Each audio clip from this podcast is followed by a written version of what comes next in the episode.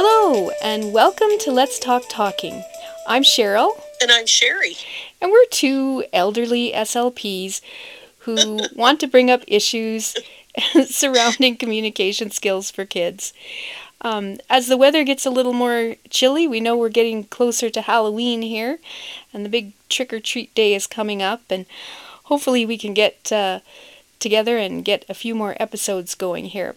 But today, we're going to talk about an issue that's super close to my heart. You know, having worked uh, as a speech language pathologist at several facilities in the US where they are closely monitored and you have to write your goals in a certain way and they have to be considered appropriate by the people that are doing the auditing so that you can get your funding. I really have strong feelings about functional communication and functional goals and I know you do too, Cher. I absolutely do. I think that uh, over the years you and I have made a lot of phone calls back and forth and squeaked about the goals that we've seen students working on in the school system that we were alarmed at, to put it lightly. But um, I know that uh, one of the examples we shared, uh, and we've got a few here to share with you, but you and I shared uh, a few years back was I had gone into a school and um, the student that I was seeing uh, was probably, in, I think maybe in about grade six, and his IIP goal was to count orally from 1 to 50. And he had achieved that goal. And his new goal, they were supposed to be reviewing the old goal, but his new goal was to count from 50 to 100. And that was one of his major communication goals in his IIP. and we, so for people who don't know exactly what functional uh, goals or functional communication is, is counting from 1 to 50 is like learning Mary had a little lamb. And I don't know how often you have used that in your adult life. The yeah. Poem, little lamb. Or how many times as an adult you've really had to count up to uh, 50 for anyone ever. Right. so, and I'm guessing, so that, I'm guessing that sorry. since I'm guessing since he was doing rote counting, um, he didn't have one to one correspondence. Like he couldn't give you five of something or three of something, which would have been no, more this, more functional. Yeah, not tied to numeracy at all in right, any way. Right. Yeah. yeah. Okay. I think you and I both had conversations over students that they they're trying to find sort of life skills or a functional skill that the child can do that's you know meaningful and have them fill the pot machines in the school. Mm. But my concern and my uh, criticism that I had over the years was seeing children who already had the skill and then that was just their job in the school. Or worse so worse yet. building anymore. Yeah worse than if they have the skill it's to have the educational assistant actually doing the task and the student following along. So it's then it becomes almost like well someone in the school needs to fill the pop machine, it's going to be the educational assistant, and she's going to drag the student along every day. And the student is not gaining any skills. They're not becoming proficient at, at this task. They're not doing it independently. It's just a it's just an activity that fills the hours of their day. And I think if you can get your education team to sit down and go, you know, yes, that's an activity we want this child to learn, or to vacuum. I've seen kids vacuum in the school that they learn something, but again, that there's a beginning and an end to it. And what is competency? And at the point that they've competency, then you need to go on to something else and not just we're going to be nice to this student and let them do something fun in the school.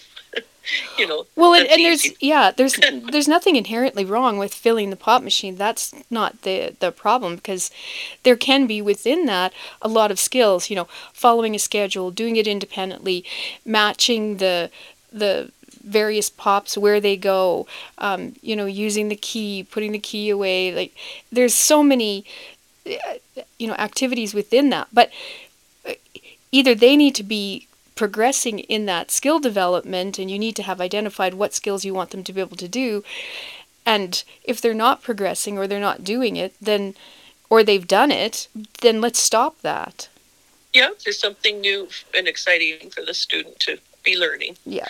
And using their valuable time for in the school day. Yeah. Yeah.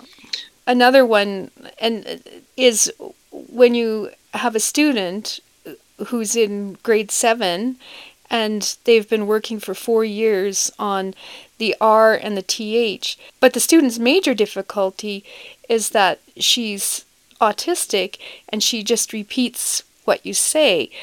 So if you say, uh, Where are you going to put your coat? she would say, Where are you going to put your coat? Now, her speech is a little bit distorted, but her spe- you can understand what she's saying. The issue is that she repeats what you say. So that seems to me to be a much bigger issue than saying her R's and TH's. And after four years, she's still not saying them. I just think, again, w- let's focus on what we're doing. It's like if you go to the doctor because you're having heart issues and the doctor says, Well, we need to treat this cold. You have a cold. I'll give you some cold medication. And you also have a cold, yeah. Yeah, you also have I a cold. I like to treat the cold today. Yeah, yeah. Let's just ignore the blocked arteries. You know, the fact that you're about to have a, heart attack here and just a- address this uh, Sniffles. sniffles. yeah, we can't have that. The whole um, idea of immersion. I, I guess when we think about students with significant needs, I think they need significant interventions. but sometimes what we do, and sometimes it's done in the name of socialization or whatever, is well we'll we'll put them in with their same age peers. And I think I mean I have actually seen students in grade 12 who are functioning at the 3-year-old level, which and I mean a 3-year-old can do many things, but sitting through Julius Caesar or Romeo and Juliet or Macbeth is probably not one that they would enjoy or get anything out of. So uh, why we have to totally focus on why we're making them do that. And, and again, it's, this is not a blanket statement and the criticism across the board of all the the functional things that, that are happening in immersion and, and all those those there are some great examples of immersion happening in the in the school all around the province. But the fact remains that we are the eyes that are traveling around and see these examples and say there's still a lot of people who don't understand the concept. And we've done our whole podcast on immersion, so we won't delve into that. But yes, it's it's finding out what is functional for this child, what's going to help them with their communication and as a life skill. Yeah, it's just getting to that accountability and ensuring that the goals and outcomes are measurable and that we have the intensity and frequency to meet them and that there's some supervision here and that the intervention I guess one of the issues has been is that SLP services have been consultative and you cannot just go in once a year, do an assessment, and hand out your goals and think that they will be implemented. The, the school staff need help. They need actual intervention. They need you there doing therapy so that they can see what it is you want worked on, how you want it done, and that it, it's done correct. Yeah. And, and again, the there is a little bit of an ethical thing there uh, as with regards to job description and roles and scope of practice and those sorts of things.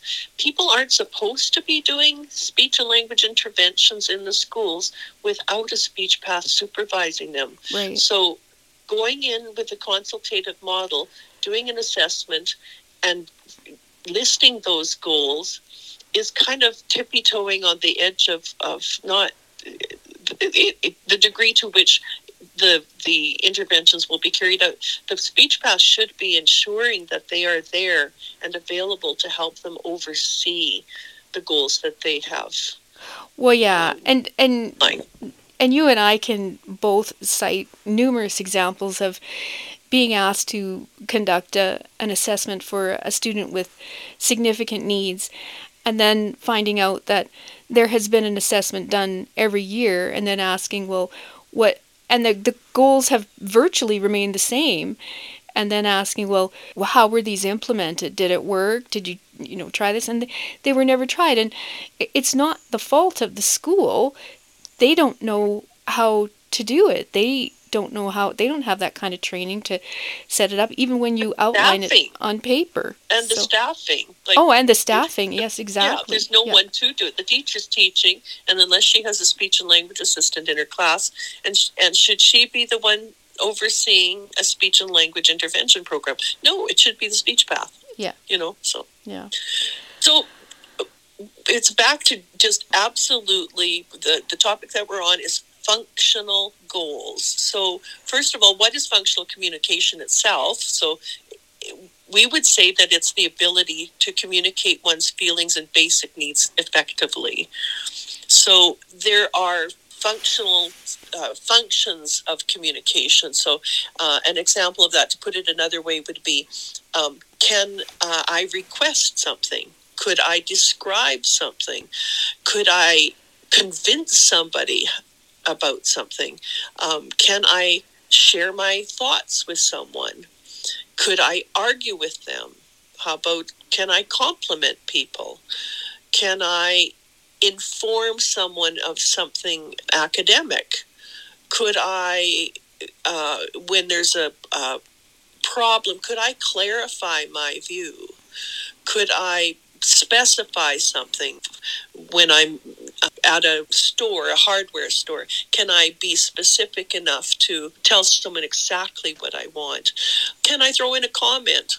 Uh, Do I know how? Can do I have the ability? Can I ask a WH question? And when I say that, I mean who, what, when, where, why, right? Can I answer WH questions and be accurate when someone asks me, well, when did you go there? And um, you say, well, Walmart. Well, I asked you, you know, a different question. And so, again, do, do the people, uh, the students that we're working with, do they have the capacity for all these functions? And uh, one of the most important ones, can they story tell or can they narrate? Because in a daily um, situation, it, it's exactly what you and I have been doing. We've been narrating to each other and to our listeners the experiences we've had, and you know we we've been trying to convince, and we've been trying to to argue our point or whatever. So again, the ultimate skills is to be able to do what we're doing here today, right? right Um, that's that's functional, um, and so then from there, it's yeah so what are functional goals? Well, first we need to do an assessment and, and gather information. So we need to know who is this student? What is their developmental age? So if again, if developmentally their age is three and they're in grade, grade 12, there's not a lot of time left. So what can we squeeze in in this last year? Or sometimes they get to go to school until they're 21. Maybe we have three more years. What can we fit in that's going to benefit them in the time that we have left? And then what is their potential for academic achievement? And there's a huge push in the schools to do academics, academics, academics. And I get that. And we don't ever want to give up on a student achieving academically. But if your academic achievement is you can count to 50, it's just not going to get you anywhere. Well, and it, it is the you know how realistic it is for any child that we see who who have intensive needs or who are developmentally or, or cognitively or intellectually impaired or, or any of those students who, who won't achieve the levels of their peers. It's the degree to which they should keep pursuing science or um, math or and you know the the philosophy has changed a lot in the last I want to say 20 years in the time I've I've been because there used to be major aspect recognized that children would need to develop what we call life skills. Yes, yeah, definitely. Definitely. There were little kitchens and little Yeah. bedrooms in, in every school so that you, we could learn life skills. But um, so in dealing with the uh, functional goals and developing functional goals, um, it's again the battle between the developmental age of the child and the chronological age of the child. So, um, what is an age appropriate goal for this child um, specifically? Um, we want to know whether those skills are useful and required. So, again, if you just use the lit- litmus test there for counting to 50, is it useful? Is it required? Mm, maybe not. Student parents and the school team and uh, you know all the players need to agree to the goals so again that's where i think if you if you have those team meetings that are really working well um, you can come up with those goals quite readily. And so uh, another question around when you're writing the goal would be does it enhance this child's status in any way? Is it going to help them in their social life? Will it help them in um, leisure uh, activities and vocational um, settings when they go to get their job is this going to be something that they could use or in their activities of daily living would they need this skill and then uh, the probability, we talked about this, and the probability of the skill being acquired. So you've got a grade 10 student and you're trying to teach them, you know, they've worked three years on speech sounds. And are you going to spend that next two years on speech sounds? You got to think of, well, what is really going to help this child and what's the probability that they can get there? And then probably one of the biggest aspects of when you're just looking at that goal will this help this child to become more independent? Yeah. um, and because that's what we're heading for. Every every parent who's parenting out there and every teacher who's teaching out there is trying to work towards that child gaining the skills to give them their own independence and move on in their life. But overriding the whole ability to deliver and and follow through with um, the interventions for functional goals is you need to know what time is available to work on this?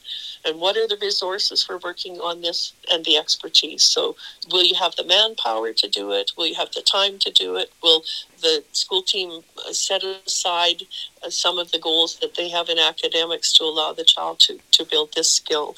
And is this what the child the parents and students and everybody wants so um, and that that last point about the time and res- resources and expertise is is a practical consideration and obviously the main consideration but uh, I would argue that it shouldn't be. I would argue that we should come up with the goals and then come up with the time, the resources, and the expertise to do it.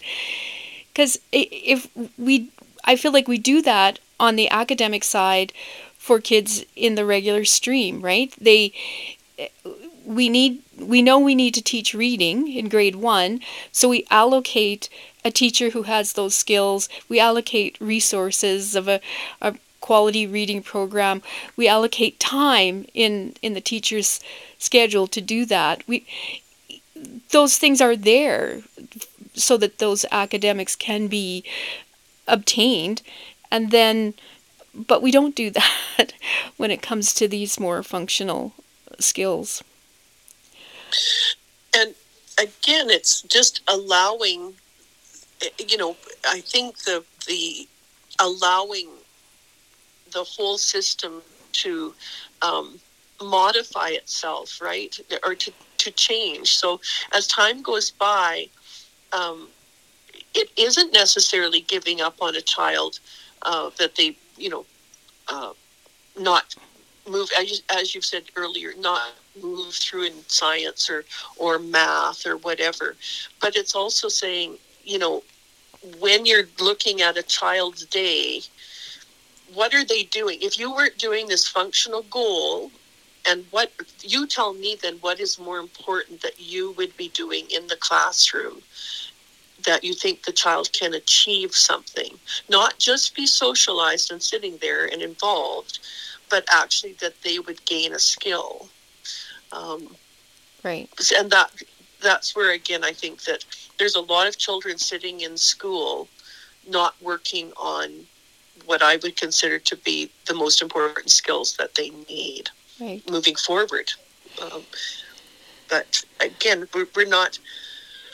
It's not a blanket statement I'm saying here. Yeah. I, I tried to say that because I'm thinking there are listeners going, "Well, we do as best we can," and we're, and I know, I know that's true. Well, everyone, yes, know that's true. everyone is doing the best they can. I, I have no doubt about that. It's, it's With, with their knowledge and what their That's their right. aspects is that's right. that's what this conversation is about is to kind of educate and, and have people think of things in a different way Yeah. So um, then we need to look at you know who is on the the school team and um, we have you know SLPs and OTs and a whole host of people and and each of them has their own area of expertise and their concerns of things that they're looking at. And we're going to put all of this in the blog but um, so i'm not going to go through each one but you can guess what the slp concerns are you know hearing speech sounds you know understanding language uh, social communication and the ots of course one of the big ones is the activities of daily living along with the fine motor and gross motor and regulation. So, um, again, we'll just direct you to the blog for to to see those. And maybe you want to talk about the the life skills just briefly. Cher. Yeah, so again, when you're looking at functional goals and you start sort of shifting off the academics, I- think that the the areas uh, can be put into categories um, that you would then be be looking at. Well, if they're not going to be on a strong academic screen, stream, what will they be doing with their time? So these are the kids again who need repetition and learning and more time spent on other skills that their peers may have already readily achieved. And so if we're talking about general areas, it's it's skills that everybody would use in lots of settings. Then I would the next category I would say is leisure skills as a life skill. So what are all the things that this looking forward to this child's, you know, adult life, what will they be doing with their leisure time? What what would be their interests and how can we work towards developing the skills they would like to do? And an example would be say swimming. They they would like to be, you know, a swimmer. The educational goals would be again around all the that's more focused on the academics, right? And and reading, writing, and uh, being able to to know about different concepts in math or concepts in science. Another area would be vocational, and that's what what are the skills I'm going to need on the job. And again, maybe the child certainly doesn't you don't know what job they will wind up with but there are general skills that anybody would need if they go to a job like to be able to follow directions to be able to uh, come dressed appropriately and have the appropriate hygiene and all of those things and then the last area would be, again, the ones the, the OTs are probably the most pro- providers for this area of the skill development is all the activities of daily living, and that would be everything from, you know, brushing your teeth to, you know, knowing how to get on a bus. Again, we have in the blog written out examples in all of these areas. But maybe Cheryl, do you want to just touch on a few in the general readiness area? You know, so that these would be skills that any child should have in order to function in the world. Well, we've already talked about independence, and I agree it's a key one. No matter what skill you're you're teaching, you need to know that this child can do it independently. And I feel like far too often we're still and it's because the school staff are caring they want to help and so they want to help the child achieve but the child really needs to do it on their own before we know that they have that skill um, and one that is a, a, a key communication uh, skill is that self advocacy, asking for help, resolving conflicts, expressing wa- their wants and needs. And again, I feel like sometimes the school staff fall into more of a carer mode and again they want to care for that child and we want to present the child with problems that they can problem solve and then we want them to come up with solutions and some of those solutions are asking for help one of the ones i know that you spent quite a bit of time in, in the latter years is referencing maybe you could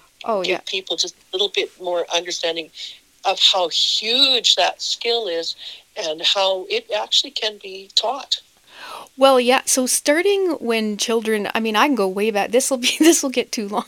But starting way back when children are sitting in a high chair, if they drop their spoon, they don't have object permanence, so they don't know that the spoon still exists. But if they have joint attention, that is, they're looking at what the other person is looking at, and they they look where mom's eyes look. Mom's eyes are looking down, then they look down to where mom's looking. Oh, lo and behold, there's a spoon.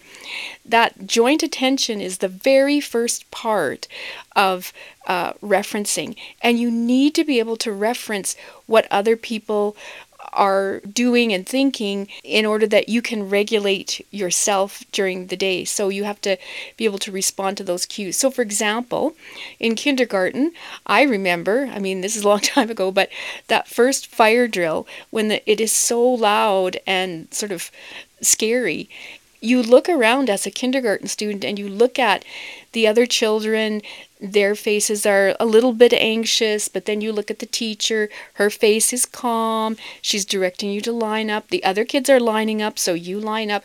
You are referencing what everybody else is doing, and that prevents you from running around the classroom screaming like a maniac, like you want to do because it's scary. But that's that responding to those cues that other people are giving out. So it's a key one, and I, I love working on on that skill set. Yes, because again, if a child develops that air, skill, again, there's so many aspects of looking out around us to knowing things are okay. And it's all of that around anxiety and, and um, problem solving in a way, yeah. it? And theory of mind is, is looking at it from somebody else's viewpoint, right? Right. Taking, looking, looking at it uh, from their standpoint, not just Not- your own. Yes, not your own.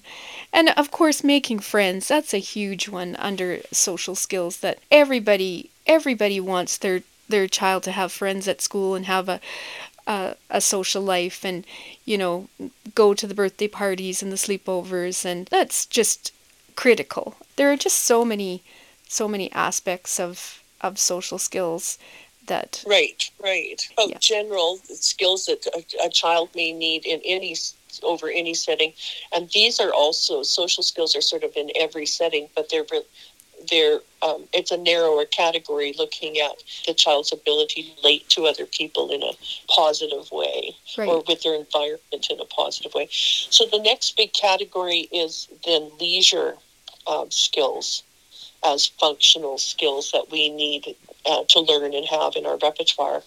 And so they would be, again, things nowadays, it, it, an absolute would be. Uh, Probably tech. I think most young people, if you thought of looking to the future and what children are doing and what they would do as young adults and things, they need to have the ability to be in the tech world and maybe, uh, you know, be able to handle a, a cell phone or a tablet or a computer, or, and also even the platforms. Then the how do they how much ability do they have and should they have um, safe safely to be involved in social media with TikTok and looking well going into a chat room or or making their own podcast yeah, exactly. or or some of the other games and of course you know I don't have uh, uh, this level of, child in my life but things like playstation. So these would include anything like your hobbies and, and maybe you're a collector maybe you know um, that you're uh, wanting to cook. A lot of little people want to cook these days and be chefs. And so you know will that be a leisure activity? Maybe it'll be a vocational one. So again, we'll we'll leave that for now. And if you want to know more about those areas, then you can just reference to our blog. Right. So then uh, we could move on to the educational skills, and I think we kind of know what those are the reading and writing and academic vocabulary and accessing the internet, that kind of thing, and um, vocational. Then we get on to, there's so many vocational skills. Again, one of my favorites, if you will, is following a schedule. And I again, it's getting the student to follow their schedule independently without verbal or gestural or other cues. They just see their schedule, it's posted, and they can follow it independently because that is going to be a job skill that they they might need. And the social communication for vocational and problem solving and oh following directions is huge. You got to be able to follow directions. Yeah and then what about then, activities of daily living so uh, again yes activities of daily living are really all of those areas that we take almost take for granted and probably won't be taught in the academics uh, stream at all. Other children are learning it vicariously at home and they don't need help learning those skills. So they would be things like maybe toileting, uh, how to use the, the, the bathroom appropriately, uh, how to maybe also work with, with money to be able to uh, handle um, some finances and uh, the value of money and how to count it out and know the value of things like is you know, $60 for this makeup a good buy or not. Um, it might be uh, things regarding safety that other children uh, have picked up on and they don't need any help with it, but this child's going to need several years of teaching in order to learn personal safety or environmental safety it could be that they need explicit teaching with you know medical issues like how to express pain or knowing and understanding about their own body development or even even going to a, an appointment with the doctor might be something that they need help in understanding and um, working through.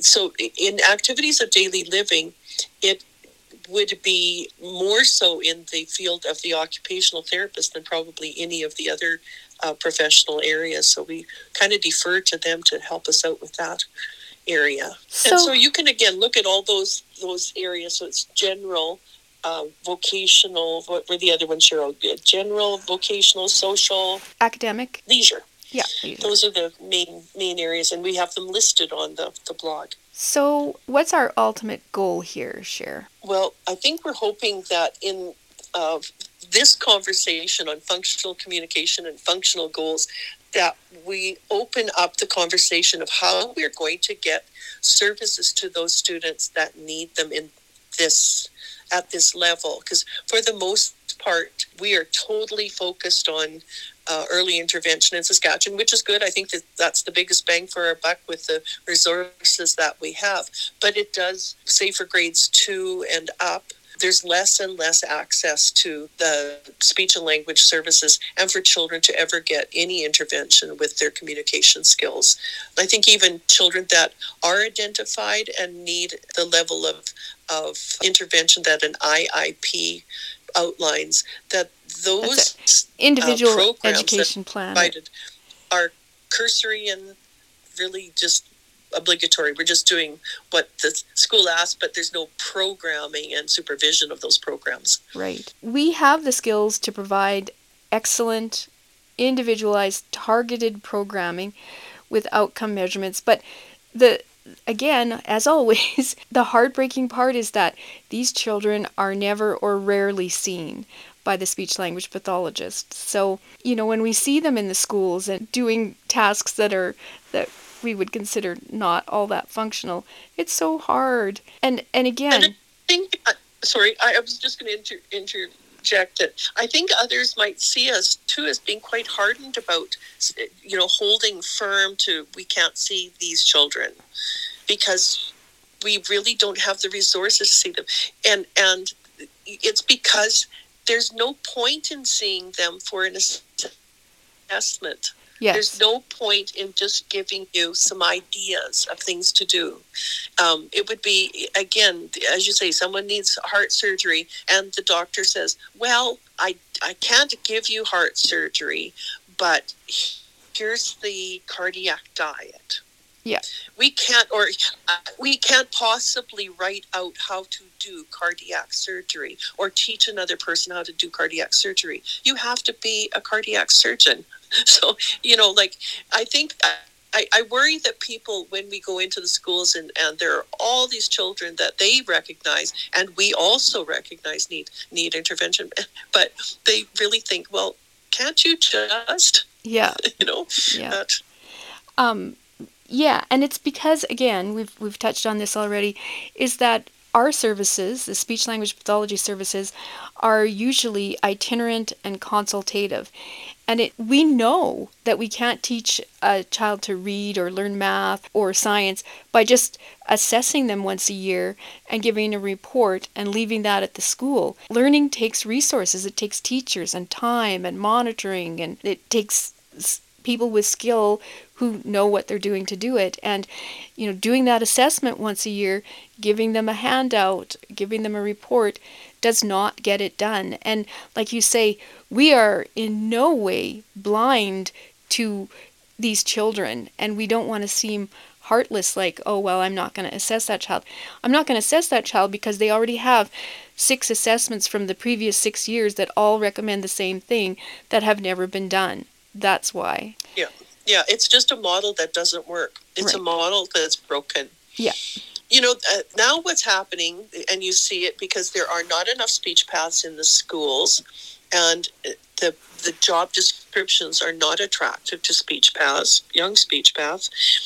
That the the school divisions are turning to private practitioners to uh, backfill those services and to try to provide something for those kids that they recognize need communication services or speech path services.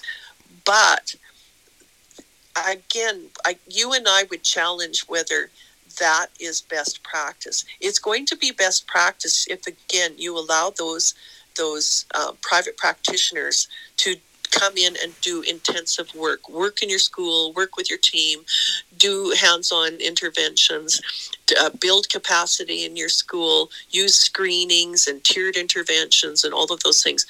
But if you have someone who's coming in as a consultant and giving you some ideas on what to do with those kids, they're going to be faced with exactly what we're trying to stop, and that's perpetuate this model that that really has no outcomes. The other question is, and it's back to really our first uh, podcast is what are kids entitled to? Do they have any?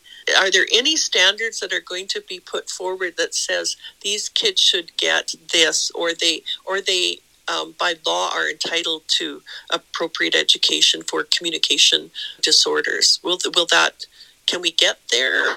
I don't know. I think there's there's no best practice occurring in Saskatchewan. So then, how do you get anybody to go? Oh, well, we really want this. I think you honestly you have to look to other other provinces and see see what's going on with other provinces and some of the other things that are going on uh, to see what it is that you're missing. I think you know there's no opportunity for new uh, new grads or new speech paths that are coming to our province to gain the framework to then use for their own um, schools when they when they go out and are employed in, in Saskatchewan schools. So they just there's no no model, a best practice model for them to look, look at. I don't know if you consider. I mean, not blanket statement. There's little pockets, and I say there's some things that we did in the school division I worked with that I thought were excellent, and but I don't think that's the norm. No, I would agree. So what what are we asking of our listeners today, Sherry? Well, I guess it it again is what is your experience? What are you experiencing out there and uh, with regards to functional communication goals and are you able to see any of those children? And do you agree that they require the intensity that we're speaking of? And those those sorts of things. I i my, when it comes to you know fighting for services and thinking well you know we can change this and i i still think that uh, in my own own personal you know assessment of where the funds are going in the province I, I i would hope that these kids And these services are as important, say, as uh, the divided highway. I see that went up between Prince Albert and Shellbrook. I think a lot of money was poured into that, and I'm thinking, was that more important than than these little guys getting services? So if I was at the the table where you're deciding on where the tax dollars should go, I I'd like this to be on the table. And uh, or or the recent there's been a lot of money and resources and time spent on on the pronoun use in school. Well, I'd love to see this just zoom up and be uh, now that that one's sort of resolving itself a bit. I'd like to see this these issues become the conversation what about you, Cheryl? Have yeah. you got any? Well, yeah, I, I, guess I was thinking the same. You know, when I think about the money and the time and the resources that went into the Regina bypass, it, it, you know, it, it looks great. I've used it. It's fine. But I keep thinking about these kids. Ultimately, if we can get these kids to be independent in at least some aspects of their lives, the quality of their lives will be improved immensely and the cost to to the taxpayer will be lower because they'll be more independent, they'll be more employable, and they'll need less services. So I guess I would love for our listeners to join the conversation. You know, if you're interested, speak up because it is just one ripple and then another and then another. Because we're here speaking up for those who just wish they could. I guess I guess that's what I'd like to say today. And for Let's Talk Talking, I'm Cheryl. And I'm Sherry. Let's, Let's talk. talk.